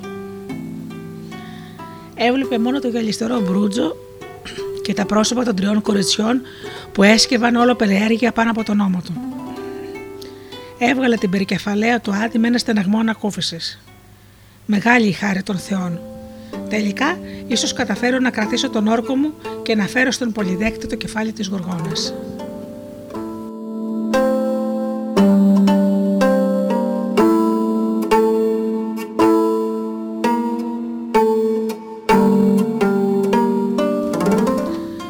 Εκείνη η νύχτα κύλησε χαρούμενα. Ο Πρεσέας τους αφηγήθηκε με ποιον τρόπο και γιος του Δία και τα κορίτσια τον αποκαλούσαν ξάδερφο Περσέα. Σε αγαπούμε πολύ και θα μπορούσαμε να σε κάνουμε αθάνατο, να μην γνωρίσεις γυρατιά και χάρο, είπε η Εσπερία. Μπορείς να μείνεις εδώ μαζί μας για πάντα. Καμιά φορά το περιβόλι των Θεών γίνεται πολύ μοναχικό και για τις τρεις μας. Μα δυστυχώς πρέπει να κρατήσεις τον όρκο σου.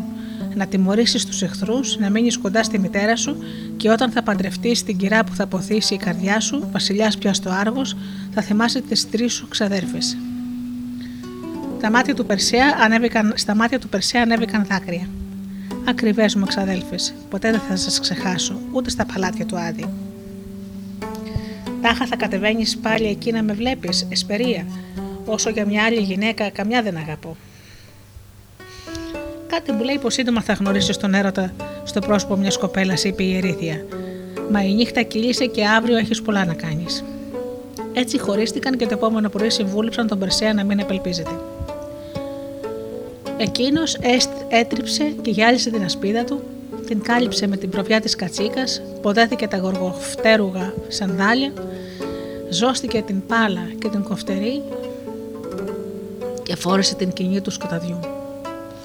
Έπειτα υψώθηκε στον αέρα, ώσπου διέκρινε μακριά σημαδάκι στη θάλασσα το νησί των Γρογόνων και το πλακοζωτό βουνό που έμοιαζε με τραπέζι. Ήταν μακρύς ο δρόμος, όμως με τα οργοφτέρουγα σανδάλια μέσα στη ζέστη του μεσημεριού, ο Πορσέα γρήγορα βρέθηκε να ταινίζει από ψηλά την πλακουζουτή κορφή του δέντρου. Εκεί, εκεί πάνω διέκρινε αμυδρά τρεις άμορφους όγκους με τερατώδη μέλη ακίνητα και κατάλαβε ότι οι γοργόνε κοιμόντουσαν.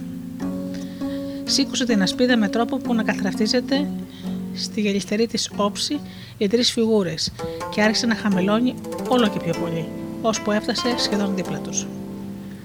Κοίτονταν εκεί οι δύο από αυτές εκτρώματα αποτρόπαια που βαριανάσιναν σαν ύπνο, σαν άντρες, στον ύπνο σαν άντρες μεθυσμένοι.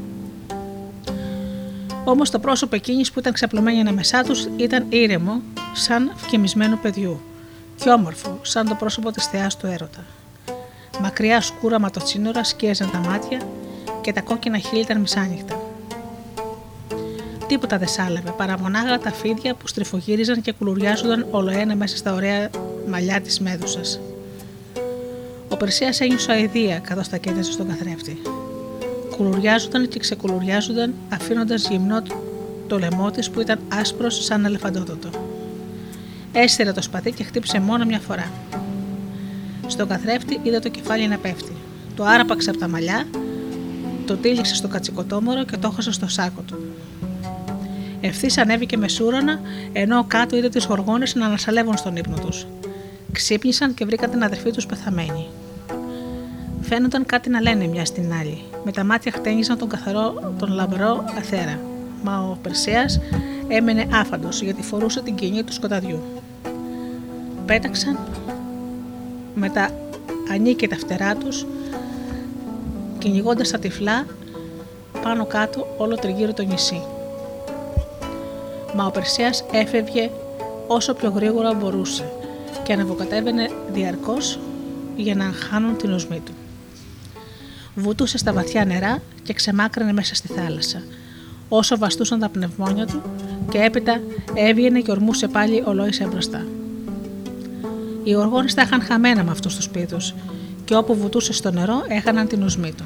Ξεμακραίνοντας ο Περσίας, τις άκουγε να λιχτούν απαρηγόρετε, μα σύντομα ο ήχος έσβησε στον αέρα. Κάθε τόσο έριχνε μια ματιά πίσω από τον ώμο του καθώς πετούσε γραμμή προς τα μακρινά γαλανά βουνά του Άτλαντα, μα οι γοργόνες είχαν χαθεί πια οριστικά. Ο ουρανός πίσω του αδιανός. Τα βουνά βάφτηκαν σιγά σιγά και από αχλογάλαζα έγιναν γκρίζα, κόκκινα και χρυσά, με κοντιλογραμμένα τα φαράγγια και τις κοιλάδες τους.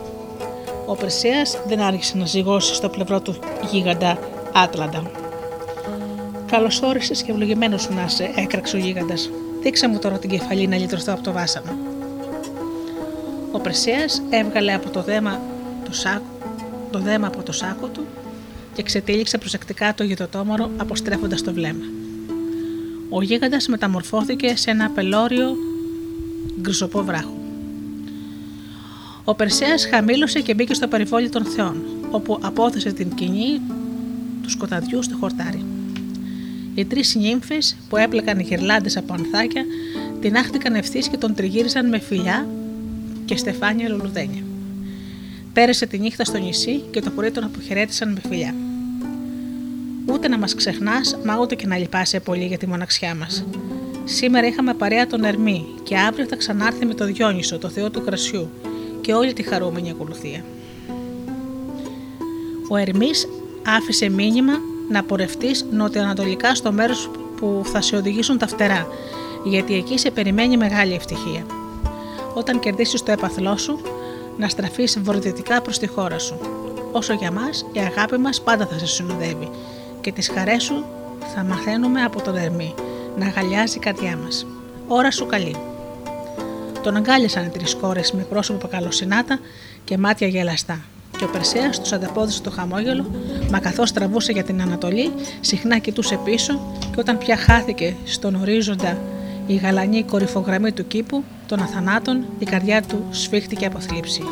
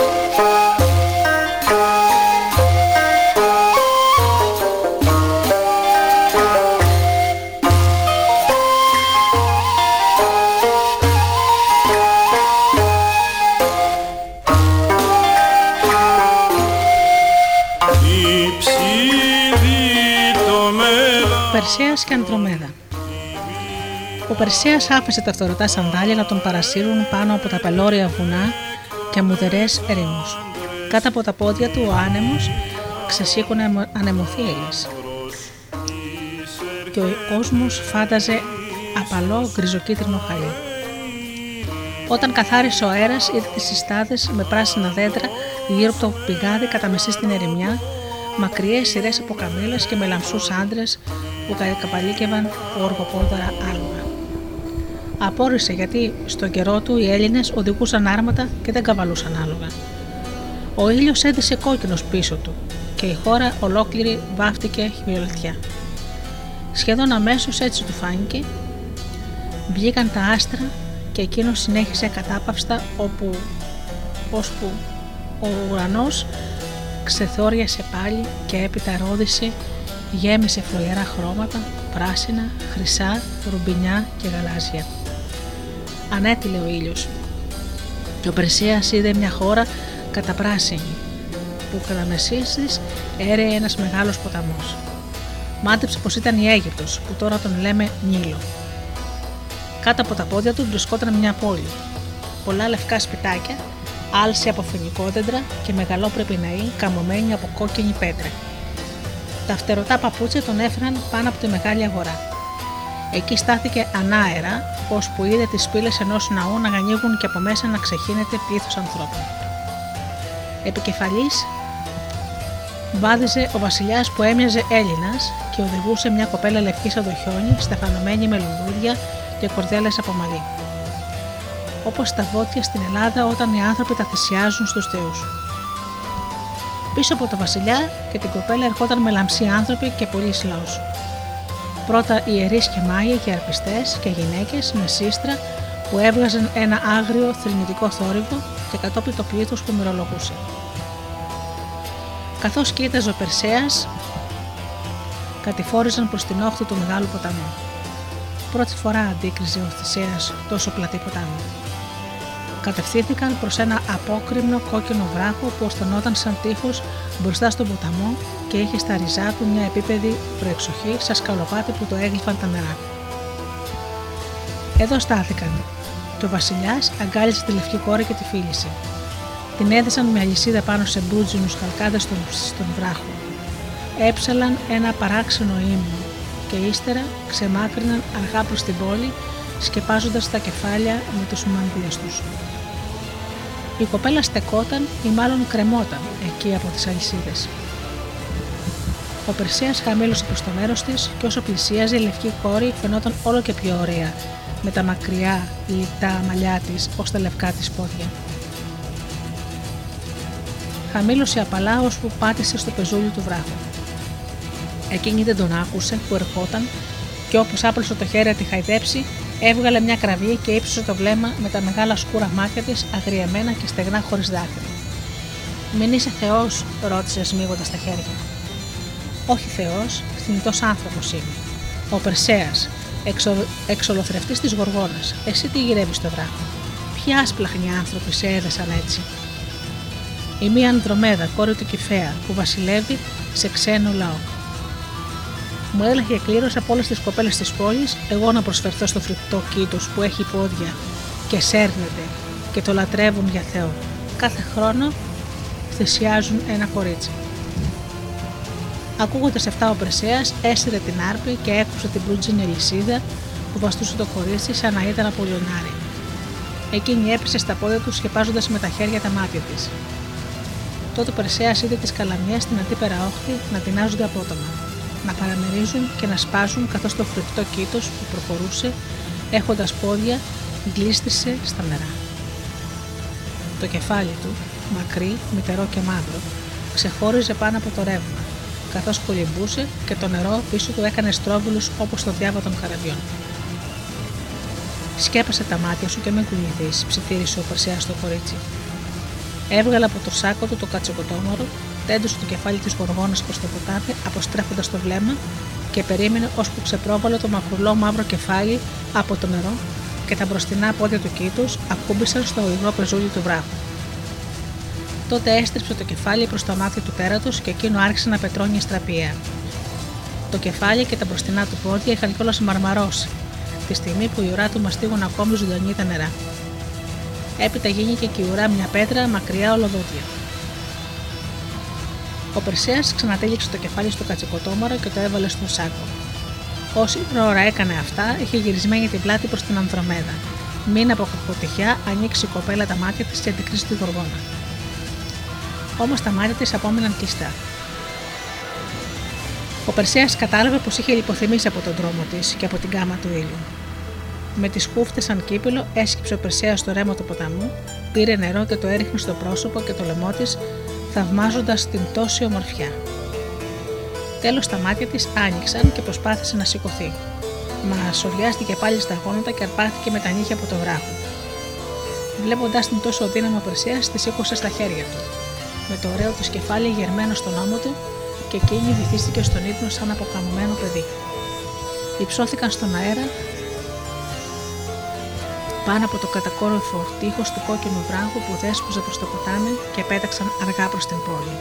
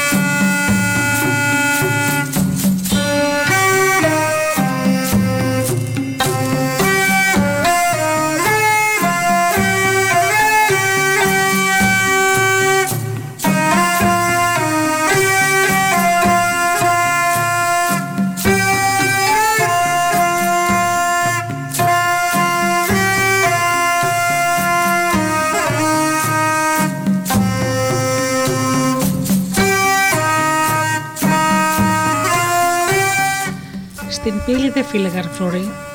Η μεγάλη λεωφόρος ήταν άδεια. Γιατί ο λαός είχε κλειστεί στα σπίτια με προσευχές και μυρολόγια. Μόνο ένα κοριτσάκι ξεμύτησε κρυφά από ένα σπίτι κοντά στην πύλη.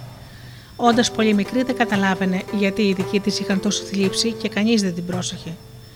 Βγήκε λοιπόν να παίξει στο δρόμο και σηκώνοντας το κεφάλι στον ουρανό, είδε τον Περσέα να κουβαλάει στα χέρια τη Βασιλοπούλα.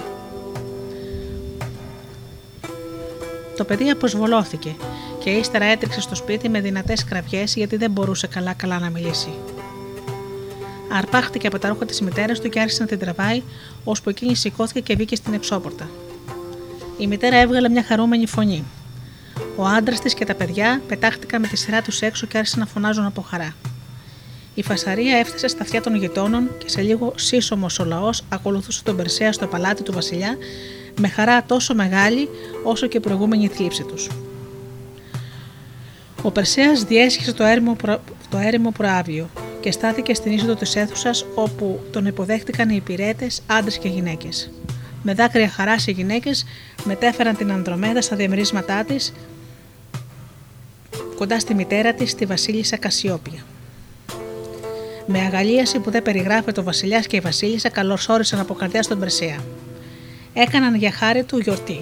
Μύρισαν βόδια, πρόβατα σε όλο το λαό και κρασί για να χαρούν και να γραντήσουν όλοι. Η Ανδρομέδα ήρθε και αυτή στην αίθουσα χλωμή αλλά χαμογελαστή. Κάθεσε δίπλα στο ψηλό θρονί της μητέρας της και άκουγε όλη την αφήγηση των περιπετειών. Όσο μιλούσε ο, Πεσέ, ο Πρεσέας, δεν έλεγε να ξεκόλλησε τα μάτια από το πρόσωπο της Ανδρομέδας και εκείνη του έριχνε κλεφτές ματιές. Όταν τα μάτια τους έσμιγαν, το χρώμα ξαναγύρισε στο πρόσωπό της και φογκοβόλησε σαν ελεφαντόδοντο που οι γυναίκες της Καρίας το χρωματίζουν απαλό τριανταφυλλί όταν το κάνουν κόσμο για κάποιο πλούσιο βασιλιά.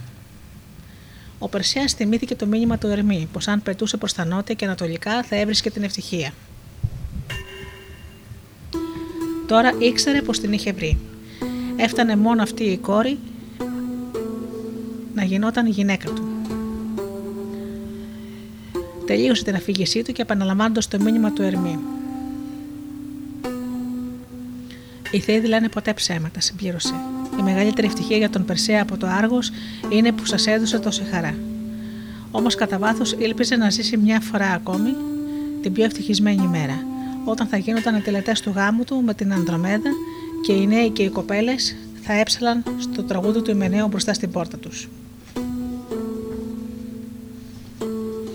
Η Ανδρομέδα ήταν σύμφωνη και αφού ο Πρεσέα έπρεπε να γυρίσει στην πατρίδα του, οι γονείς της έκριναν πως δεν ήταν πρέπει να στερηθεί αυτός που την είχε γλιτώσει από τόσο σκληρό θάνατο την κοπέλα.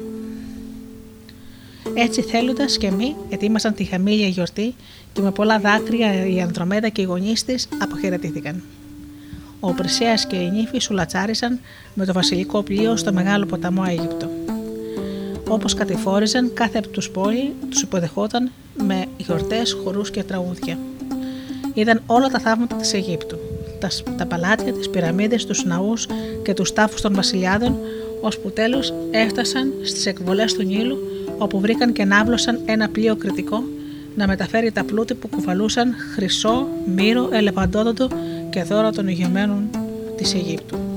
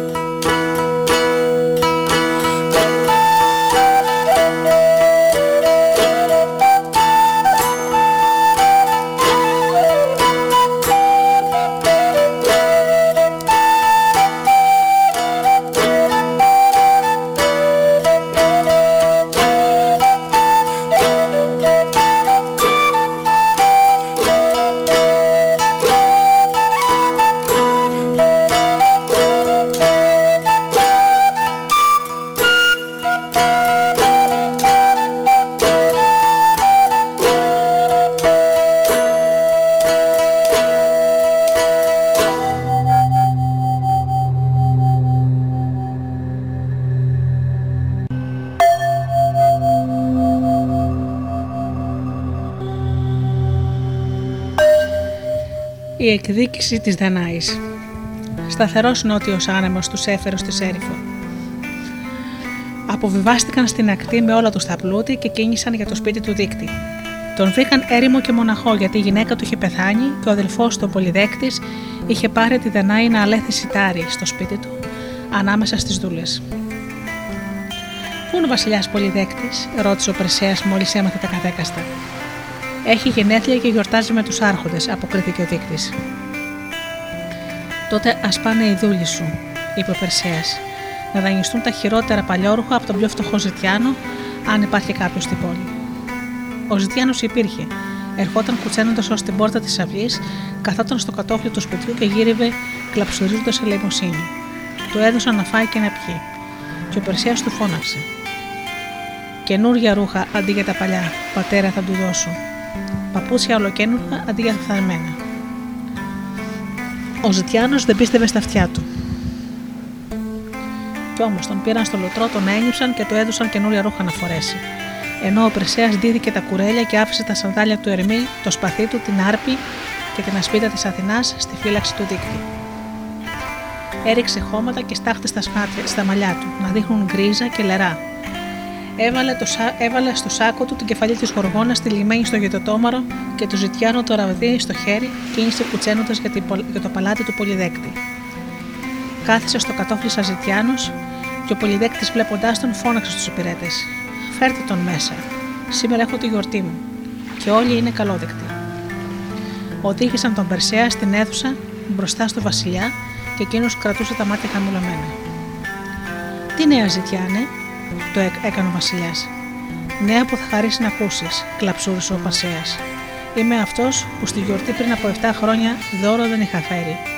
Και τώρα ήρθα πίσω κατάκοπος και νηστικός έλεος να σου γυρέψω. Δία μεγαλοδύναμε, φώναξε ο πολυδέκτης. Άλλος δίνουμε το σωτό από το ζητιανοπέδι που μου καυχήθη πως μπορεί να μου τον πλούτο να μου φέρει που δεν τον έχει κανένας βασιλιάς στα δώματά του. Τώρα το ζητιανόπουλο μεγάλωσε και και ζήτουλα σωστός. Τα, τα χρόνια και τα βάσανα τον έχουν μαλακώσει. Τρεχάτε να φέρετε τη μάνα του που αλέθη στο μήλο, το μοναχογιό της να καλωσορίσει. Ένας υπηρέτης βγήκε από την αίθουσα ενώ οι άρχοντες της ερήφου κορέδευαν τον Περσέα. Αυτός που μας ονόμασε δουλέμπορους και αγρίκους, αν πουληθεί στην αγορά, πιο λίγα θα να πιάσει από γελάδα γέρικη. Του ρίχνανε ξερόψωμα, κόκαλα από γουρούνι και εκείνος μόνο σώπαινε. Ήρθε η Δανάη με άθλια ρούχα ντυμένη. Ωστόσο, ίδια βασίλισσα και ο βασιλιάς προστάζει. Προχώρα, προχώρα να τον καλοδεχτείς, γυναίκα του Ζητιάνου. Το γιο σου το μονάκριβο. Δεν τον αναγνωρίζεις. Και εκείνη ήρθε πιο σημά με ψηλά το κεφάλι. Και ο Περσέα ψιθύρισε. Μητέρα, στάσου πλάι μου και μην μοιράζει καθόλου. Ύστερα φώναξε δυνατά. Δεν με γνωρίζει η μάνα μου. Είμαι περιφρονή. Κι όμως εγώ, ο πεντάφτωχος, δεν ήρθα με αδυνά τα χέρια. Έφερα στο σάκο μου τώρα τα ξένα αντάξω για βασιλιά. Έφερε γύρω το σάκο του, ξεδίπλωσε τη γυροπροβιά και σήκωσε ψηλά την κεφαλή της γοργόνας, κρατώντας την από τα μαλλιά προς το μέρος του βασιλιά και τους αρχηγούς του. Με μιας έγιναν όλοι τους αράδα καθισμένοι κοτρόνια και έσπασαν τα ανάκλητρα από το βάρος τους και κυλίστηκαν χάμω στα σκληρά πλακάκια. Ο βασιλιάς ξανατήληξε την κεφαλή στο δέρμα, σφάλισε το δισάκι και φώναξε. Μητέρα, κοίταξε γύρω σου, να δεις ο γιος σου πώς πληρώνει την αδικία που σου έγινε. Τότε τον καλωσόρισε, τον Ιδανάει από τη φωνή και τον γνώρισε από τον ήχο της φωνής του και το παράστημα και άρχισε να χύνει δάκρυα χαράς. Ξεκίνησαν μαζί για το σπίτι του δίκτυ. Ο Πρεσίας λούστηκε, φόρησε πλούσια ρούχα και η Δανάη φόρησε ρούχα ελεύθερης γυναίκας και αγκάλισε την Ανδρομέδα με μεγάλη χαρά. Ο Περσέας ανέβασε στο καλό, ανέβασε τον καλό δίκτυ στο θρόνο της ερήφου. Αφιέρωσε τα φτερωτά σανδάλια στο τρενό του Ερμή μαζί με την άρπη και το κεφάλι της Γοργόνας τυλιγμένα από το γεδοτόμαρο, αλλά την αστραφτερή ασπίδα την απόθεσε στο βωμό του ναού της Αθηνάς. Έπειτα έδωσε διαταγή να βγουν όλοι οι υπηρέτες, όσοι υπηρετούσαν στους δύο ναούς, μικροί και μεγάλοι. Κλείδωσε τις πόρτες και ολομερή κρατούσε σκοπιά μαζί με το δίκτυ και το πλήρωμα του καραβιού από την Κρήτη, οπλισμένο, κανείς να μην μπει μέσα. Την άλλη μέρα ο Περσέας μόνος του μπήκε στο νότο της Αθηνάς. Όλα τα άλλα ήταν ανέγκυχτα, μόνο η κεφαλή της Μέδουσας και η λαμπερή ασπίδα είχαν χαθεί. Το ίδιο και τα σαντάλια και η άρπια από τον νόο του Ερμή. Με τη συντροφιά του, τη Δανάη και την Ανδρομέδα, ο Περσέας έβαλε πλώρη για την Ελλάδα, όπου έμαθε ότι οι γη του Πρίτου είχαν διώξει τον βασιλιά Ακρίσιο από το Άργος και εκείνος είχε καταφύγει στο Φορά, στη Φθία, όπου βασίλευε ένας πρόγονος στο μεγάλο Αχηλέα. Εκεί πήγε ο Περσέας να δει τον παππού του και βρήκε τους νέους να κάνουν αθλητικούς αγώνες μπρος στο παλάτι. Ο Περσέας σκέφτηκε πως ίσως ο παππούς του θα τον δεχόταν πιο καλά αν έβλεπε τη δύναμή του στα αγωνίσματα, όπου επιτρεπόταν να συμμετέχουν και οι ξένοι. Έτσι πήρε μέρος και κέρδισε βραβεία στο δρόμο και στο άλμα. Έπειτα ήρθε η σειρά της δυσκολίας. Ο Περσέας τίναξε το χάλκινο δίσκο πολύ μακρύτερα από τους άλλους, όμως ο δίσκος έγραψε ένα μεγάλο τόξο και έπεσε ανάμεσα στο πλήθος. Σαν τον άνεμο έτρεξε ο Περσέας τρομαγμένος στο μέρος που είχε πέσει ο δίσκος. Βρήκε εκεί ένα γέροντα να κοίταται θανάσιμα χτυπημένο. Και ο κόσμος του είπε πως είχε σκοτώσει τον βασιλιά Ακρίσιο. Έτσι εκπληρώθηκαν τα λόγια της Σύμβυλα και το θέλημα της μοίρας. Ο Περσέας πήγε κλαίγοντας στο βασιλιά της ευθείας και φανέρωσε την αλήθεια. Ο βασιλιάς που ήξερε, όπως όλη η Ελλάδα, ότι ο βασιλιάς Ακρίσιος είχε προσπαθήσει να πνίξει τη θεκατέρα και το παιδί της, πίστεψε την ιστορία του Περσέα και τον αθώωσε. Έμειναν στη φτία ένα χρόνο μαζί, με την Δανάη και την Ανδρομέδα στο παλάτι του βασιλιά, και ύστερα ο Περσέας, με στρατό από πελασγού και μυρμηδόνε, βάδισε ανάντια στο Άργος, κυρίεψε την πόλη και έδιωξε τα ξαδέρφια του, τα παιδιά του πρίτου. Εκεί στο Άργος έζησε ο Περσέας με τη μητέρα του και την όμορφη Ανδρομέδα. Χρόνια πολλά και ευτυχισμένα. Και όταν πέθανε, πήρε τη βασιλεία ο γιος του.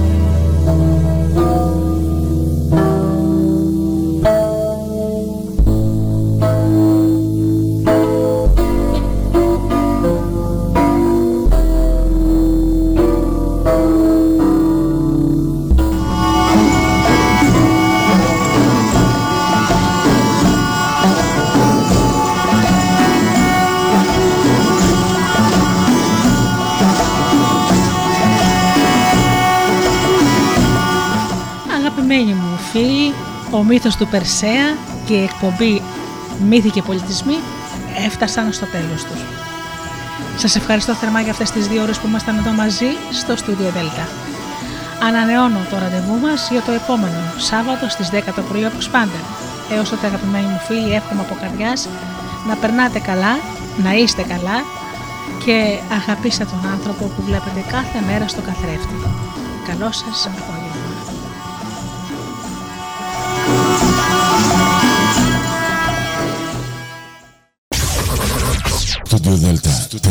Yeah.